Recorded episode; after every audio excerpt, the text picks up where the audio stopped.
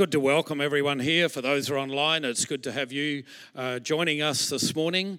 Um, I had a uh, ethical dilemma last night at about 11:30. Ash Barty was 4-3 down in the second set, and I thought, do I stay up and uh, watch right through to the end and go to sleep in my sermon this morning, or do I go to bed and make sure I'm wide awake? So I chose to go to bed, but I found out she did win, and uh, for those who are into the tennis, there's, there's obviously a big milestone 40 year drought being broken. Australian woman winning uh, at, at, at, at, Wimbledon.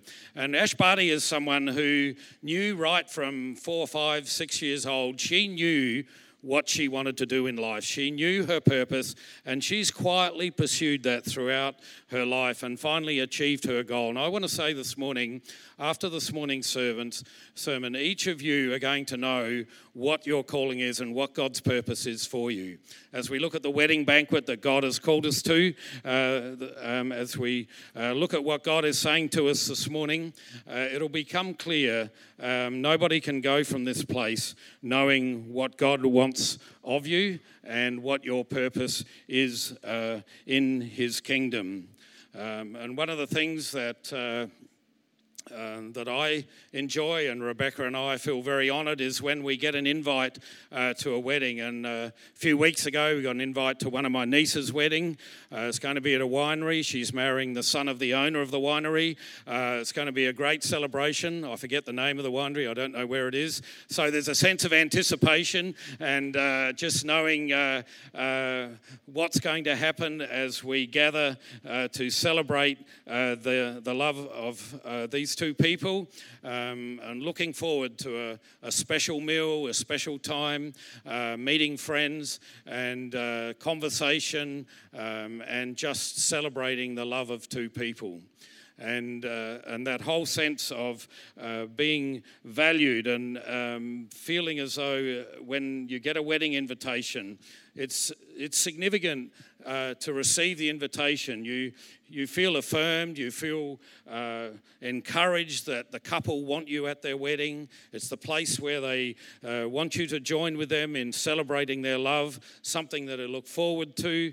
Um, and uh, your presence is important to the couple. If they've invited you, your presence is important. They want you to join them. And it, it's, it's just a real affirmation to have uh, that invitation. And this morning, we're looking at the final message in, in the series on the table, uh, where this morning we're looking at how the Lord's table, the communion we, we share together regularly as God's people, points to an eternal banquet that God has invited us, us to. We've got, and I want to thank all those who have brought uh, something for the homeless in Adelaide uh, this morning. It's a beautiful display of things, some things down the front, blankets, sleeping bags as well.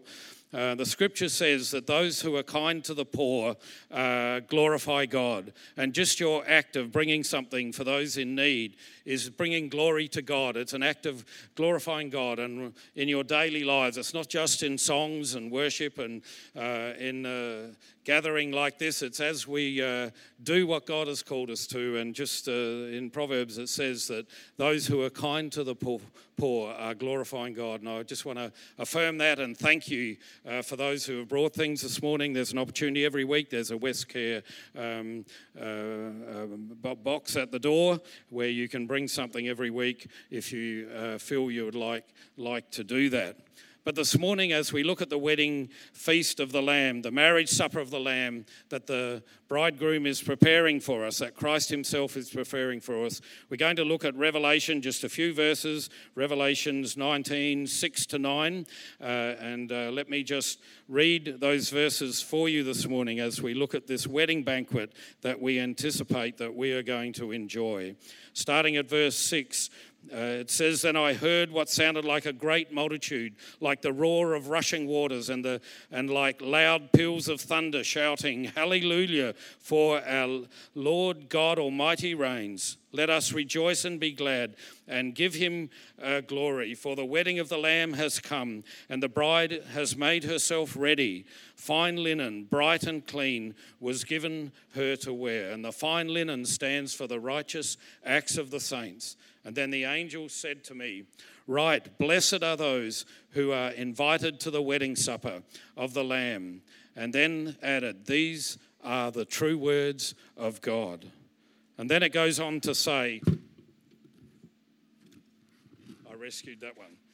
Then it goes on to say, in Isaiah 25 in the Old Testament, a reference to the same banquet.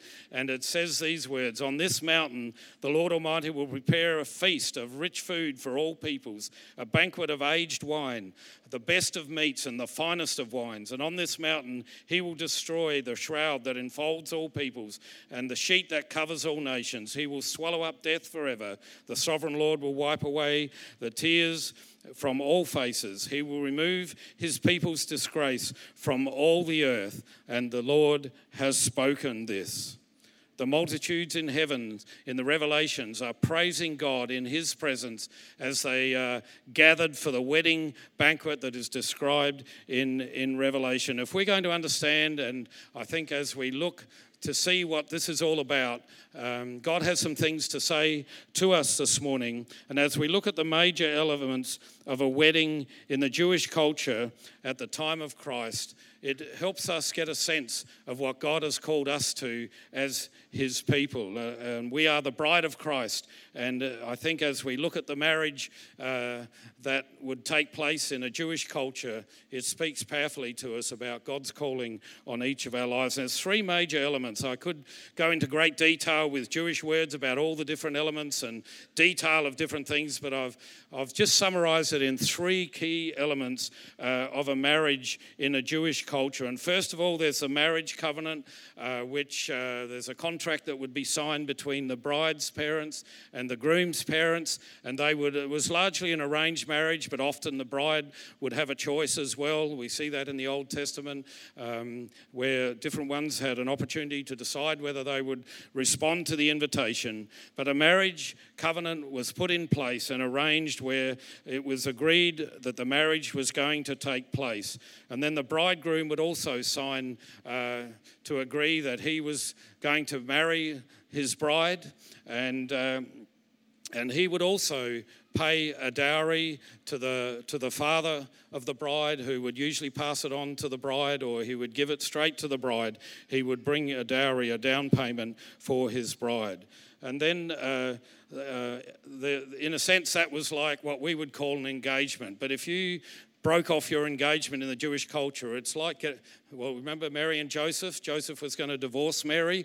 He was engaged, he was betrothed, the dowry, the down payment had been made, was all arranged, and then he thought maybe this isn't going to be going to work out and he wanted to get a divorce but uh, god revealed uh, to him to not to go ahead with that and uh, and and he obviously stayed with mary uh, but the groom during this time, once the, once the uh, if you like, the contract was signed, sealed, and delivered, as in the agreement was made, then the bridegroom would go back to his home to prepare for his bride.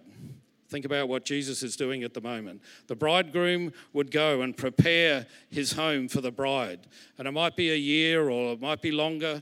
Um, um, and the bridegroom's father would decide when the, bride, when the groom would come to meet his bride. And that brings us to the second element the contract, the engagement, the commitment, the arrangement that the wedding is going to take place. And then, and this was a, a fresh revelation for me as I looked into a Jewish wedding, uh, that the, um, the, there was a, the bridegroom would, at a time determined by the father, when the, when the, when the, when the home was ready for his bride, would, would go in a midnight uh, torchlight parade to bring the bride and her bridal party to his home for the wedding banquet. And so at some point, um, they would go through the streets of whatever town and city they were in, and often it would be the bride would know at some point that the bridegroom's coming. So they know the bride would know, and so she would be prepared and being prepared, and so she would always be ready for him to arrive. And often the bridegroom would, there a trumpet would sound as he went through the streets to let the bride know that um, that that the bridegroom was on his way. And then uh, the bridegroom, accompanied by all his male friends, would gather the bride and her attendants, and they'd march through the streets in a candlelight uh, parade um, back to the bridegroom's home uh, for, for the wedding banquet that he had and that was prepared for them. And the bride would be ready so that she wasn't caught off guard. Um, and the, the, the, parade would go back uh, to uh, the bridegroom's home. Remember the parable of the ten virgins. I, I won't read the whole, whole parable, but you know what Jesus said how there were ten virgins, and then suddenly they, they hear the announcement that the bridegroom's on his way. And then uh, five of them uh, were ready. They trimmed their lamps. They were ready. And I used to wonder what that was all about. I just thought, oh, well, the bridegroom's coming, and for some reason they need their lamps. But the fact that the, the culture of the time, the, Jew, the people would have known exactly what Jesus was talking about. Um, and five of them, wanted, they, their, their lamps weren't, they didn't have oil in their lamps, and they weren't ready for the bridegroom to come. And it says in verse 6 of Matthew 25, just reading a couple of verses, says, At midnight the cry rang out, Here's the bridegroom, come out to meet him. And then all the virgins woke up and trimmed their lamps. And the foolish ones said to the wise, Give us some oil, for, uh, give us some of your oil, our lamps are going out. No, they replied, there may not be enough for both of us and for you. Instead, go to those who sell oil and buy some for yourselves. And then it goes on to talk about uh, how important it is to be ready and have oil in your lamps. And I, I looked into what does this oil mean? And often in the scriptures, the oil is is a, is a symbol, if you like, of the Holy Spirit, but it's also a symbol of preparedness. So, the whole idea of oil in your lamps is being prepared for the coming of the King. But it also refers, I think, to the Holy Spirit, who, when we come to faith, every believer has the Holy Spirit in their heart. They might be quenching the Spirit, they might be grieving the Spirit, they might be obeying the Spirit. Um, they may forget that the Spirit indwells them, but if you're a believer, the Spirit indwells you. You are signed, sealed, and, and covenanted to the bridegroom to be His forever. And so, um, the, if you like, the oil of the Spirit indwells every believer. And I guess if you don't have oil in your lamp, you, you simply believe and come to faith, and the Spirit indwells you, and, uh, and you will be ready when the bridegroom comes. But then once. Uh, once that parade has taken place and the bride uh, and her attendants and the bridegroom and all his attendants and all the guests are gathered for the wedding banquet um, then is the third element of a marriage in the jewish culture is the feast and marriage supper the, the feast and celebration uh, of the wedding. I don't know whether you're aware but the jewish faith uh, is one of the most celebratory, uh, joyful faiths. Uh, they would constantly be having parties and celebrations. One of the tithes was to save up for, a, for everybody to party and celebrate what God had done and His deliverance for them. And many of the celebrations and uh, would not not just be for one day, they would go on for a week or even longer sometimes. And they were constantly celebrating God's goodness, what God had done, remembering what God has done, and, and celebrating uh, those things. And even um, the weddings would often we have a wedding and you have the ceremony and a bit of a break, and then you all gather for a, a bit of a, a, a, when I say a bit of a sounds putting it putting it down as a, a, minor event, but you have this amazing meal, and you you celebrate with the bride and groom, and uh, you eat a meal, and some of them might go till one or two or three o'clock in the morning, but often they finish around eleven midnight. Well, the ones that I've been to, I maybe come go to fairly tame weddings, but anyway, the celebration is usually all over in a day. But the Jewish culture, they'd spend a week celebrating and partying and celebrating the love uh, of the couple who had been married. And this is the, this is the third element um, that we look forward to this amazing wedding banquet where our bridegroom, Christ Himself, is waiting for the Father's nod, if you like, to call, send him to come and bring us into his banqueting house uh, forever. And I guess as we look at this wedding banquet that we're invited to, I want us as God's people individually, but also corporately, uh, to realize that we are the bride of Christ. You are the bride of Christ. We together are the bride of Christ. Jesus has purchased us with his blood. We are his bride. We are uh, his eternal um, bride who's going to be with him forever. He shed his blood on the cross. He's uh, brought us into his uh, arrange. Uh, the covenant is in place that we are his children. He's currently preparing a place for us. Not, uh, yeah, we don't know a lot of the detail about what that's all like, but we know He's preparing for us to be with Him uh, for eternity. And then the future, we don't know the time. Jesus said only the Father knows. Do you see how the significance of that in the Jewish culture it was only the father of the, of the groom who would determine the time when the groom would go and gather the bride? Well, the Father's going to give the nod to Jesus at some point, and He's going to come and take us uh, to be with Him. And the dead in Christ will rise first and will be caught up to be with the Lord forever and join Him in that eternal, intimate communion and celebration. We were created for intimacy and communion with the living God, and we await that time. We're engaged. We enjoy the love of an engaged couple, if you like.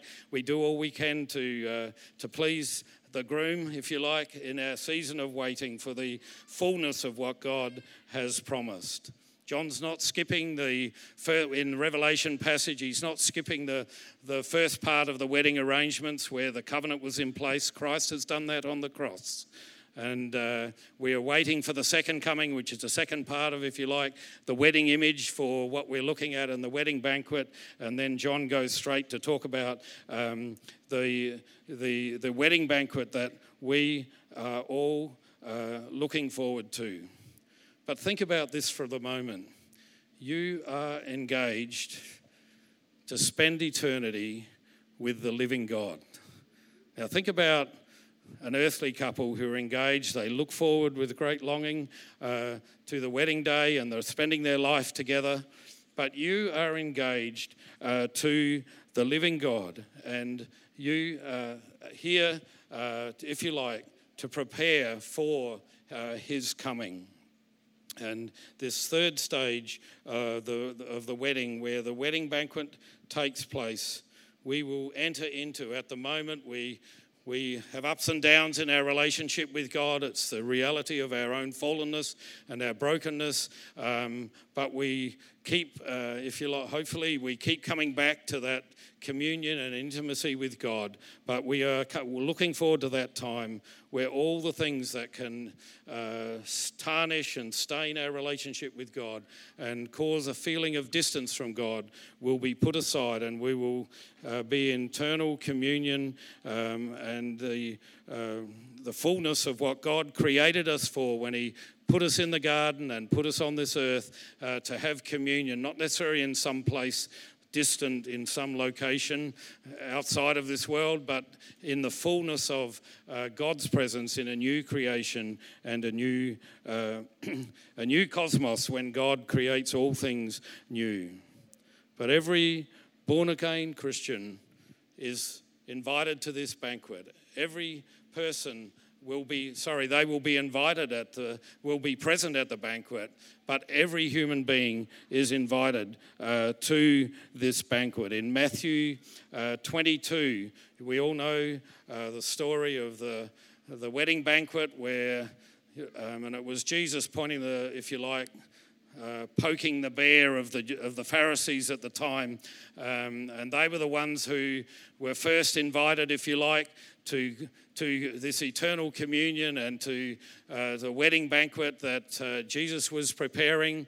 Um, and then, the, as the parable, as you know, I'm sure most of you are familiar with the parable.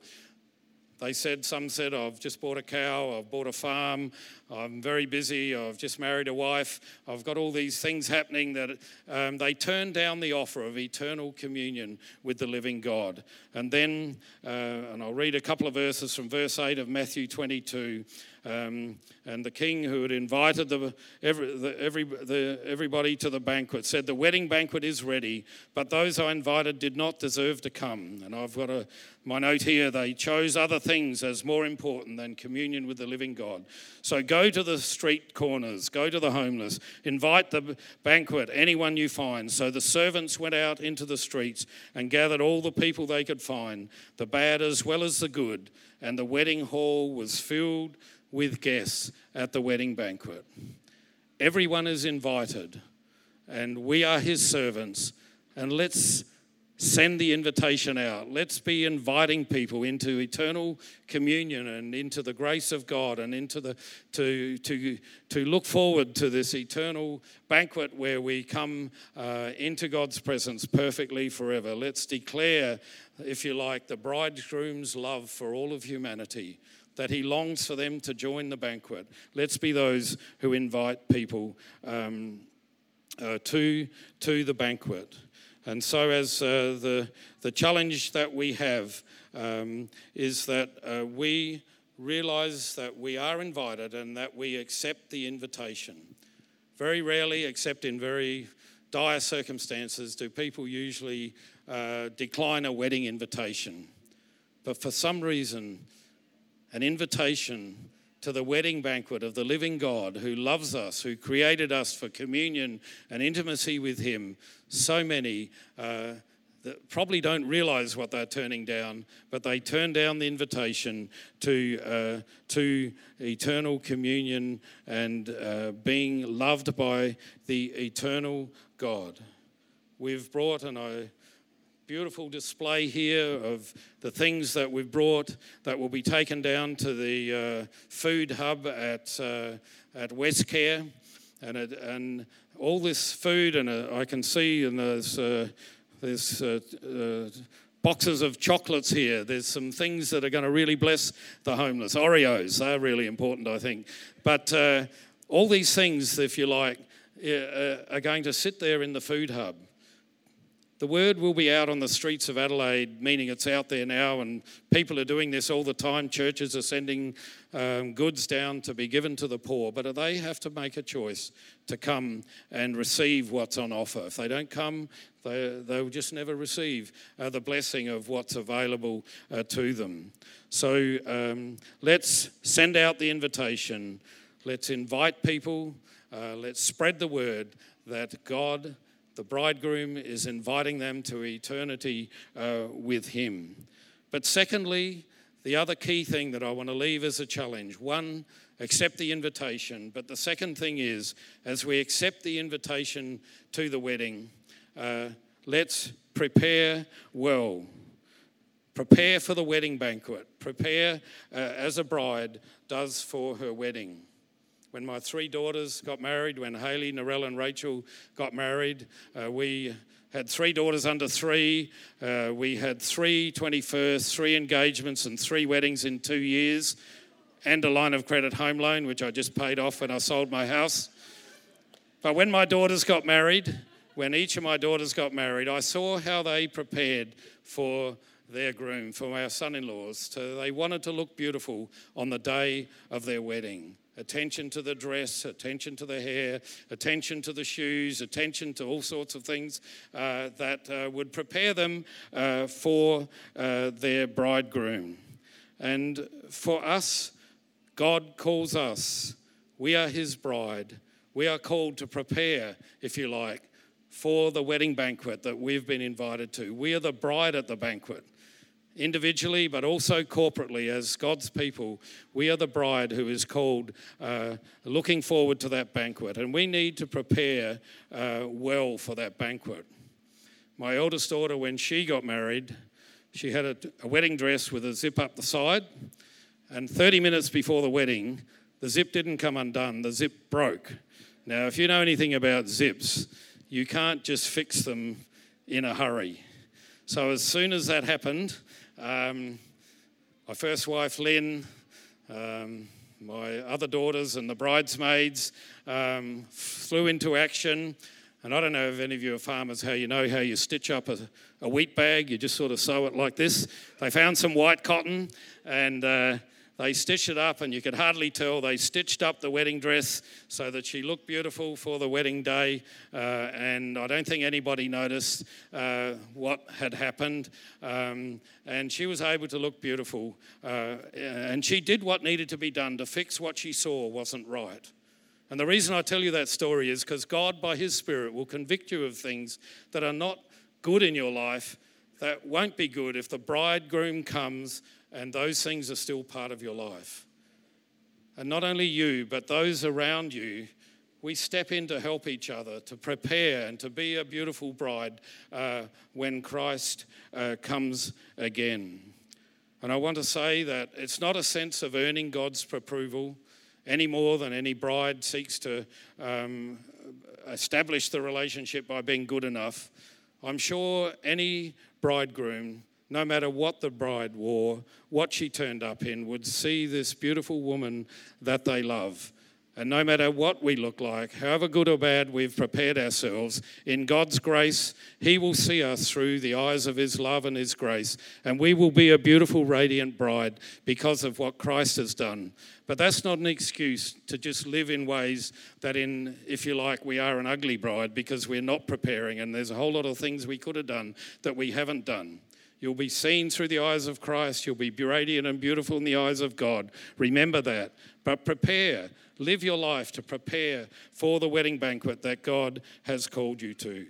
And just as a bride who prepares for a wedding, um, what she's doing is love's response to love.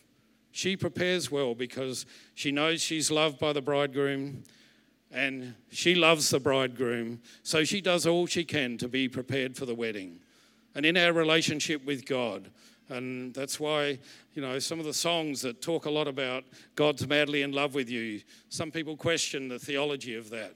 But there's a sense in which, um, not in some earthly sense, but God is madly in love and He, he wants you as His bride. He wants you uh, to be in intimate communion and fellowship with Him throughout all eternity and our preparation, the things we do in our lives, the decisions we make to live godly lives, to honour the poor, to care for those in need, to do justice, to love mercy, to love kindness, and to walk humbly with God, all those things, uh, when they're seen in our lives, are, are part of our love's response uh, to love for our bridegroom, the Lord Jesus Christ Himself. And we need, as I said, each other to help us in that.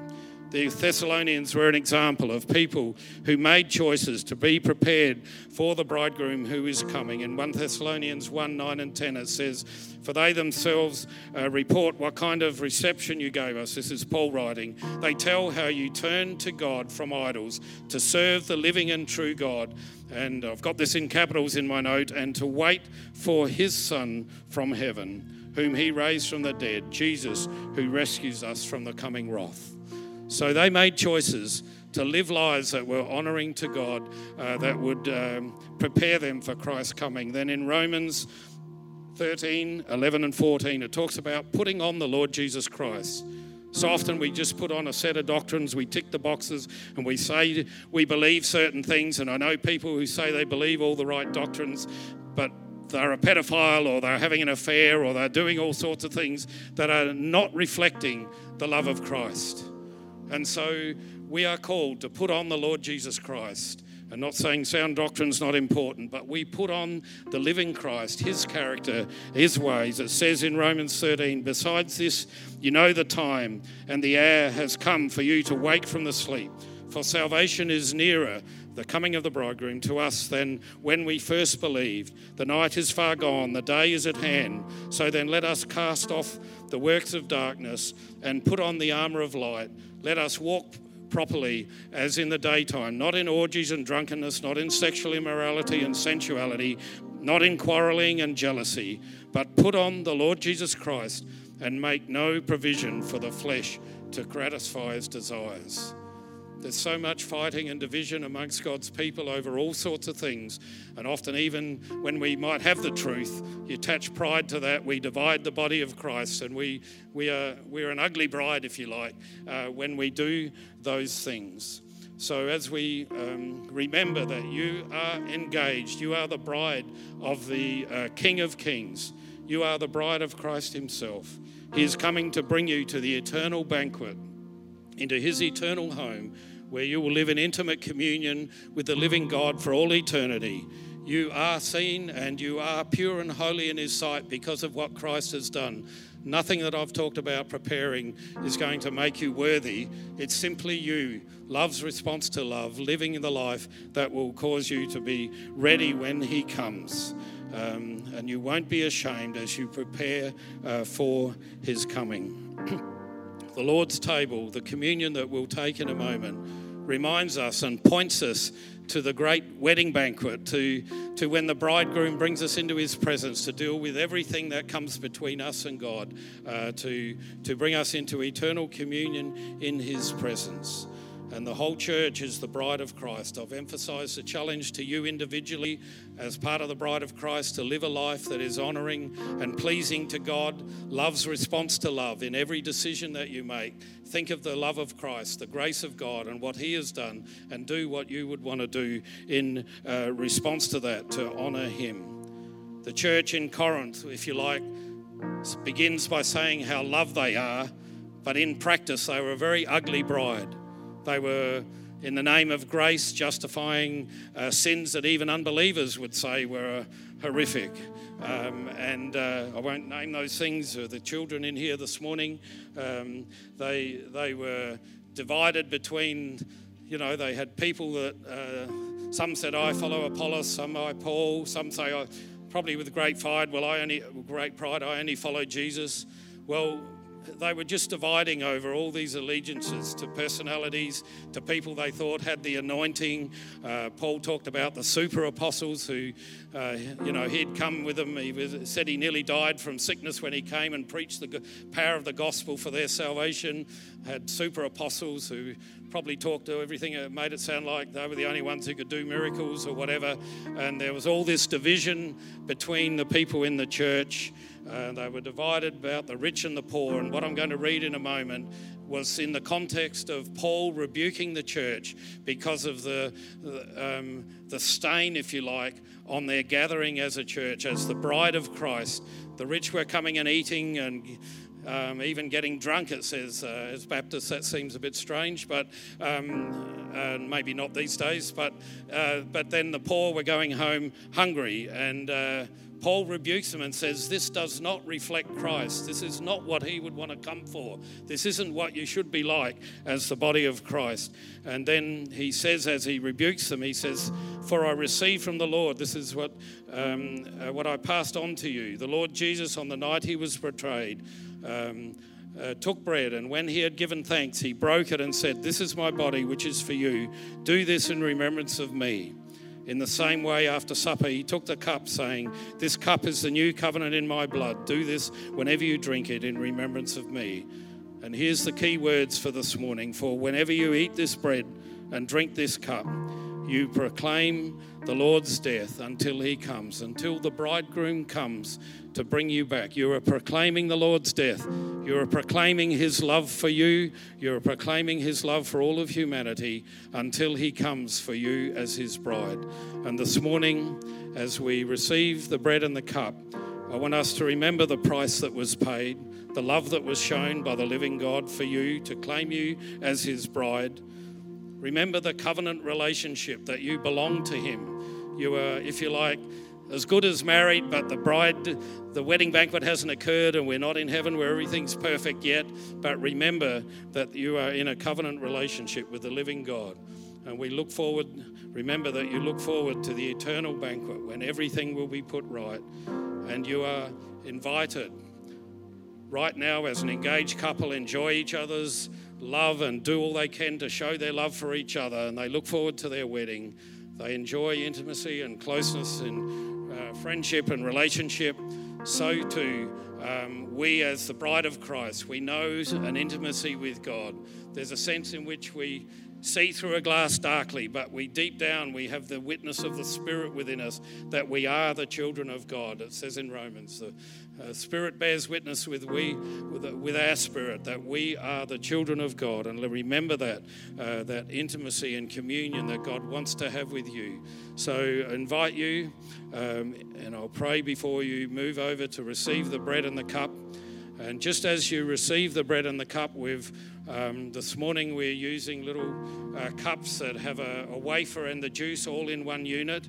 Some people were worried that we are creating waste. Well, I want you to know not only did we throw away the cups that we used to use, but we had to throw away all the ones we didn't use that we'd filled up.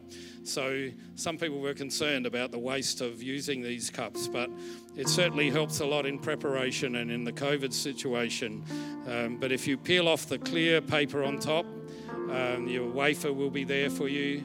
and then the second silver one, um, and then you'll be able to drink the wine. And um, so, encourage you. Uh, the gluten free is at the back if you need that, but for others, then the opportunity is to come and receive the cup. Let me pray, and then we'll move over, um, and uh, the band will play quietly as you receive the bread and cup. And remember the bridegroom who is coming and what God is saying to you about being prepared uh, for his coming. Father, we thank you that you are our bridegroom. Thank you that you've made us your own that we look forward to that day of the wedding banquet where we celebrate for all of eternity with you, where we live in intimate communion that can never be broken. We ask, Father, that as we receive the bread and the cup, Remember the great love that you've shown to us in the person of Jesus in giving your life and shedding your blood for us, uh, for our cleansing, to make us uh, ready for the wedding banquet. Father, may we find fresh joy, a fresh motivation to uh, let love's response to love shape our lives as we live to honour and glorify you. We pray in Jesus' name. Amen. So, as you feel ready, just move quietly over and uh, receive the bread and the cup, uh, and then the team will lead us as we continue together. You've been listening to a sermon from Hills Baptist Church. To find out more or to hear other great content, find us at hillsbaptist.com or on your podcast app.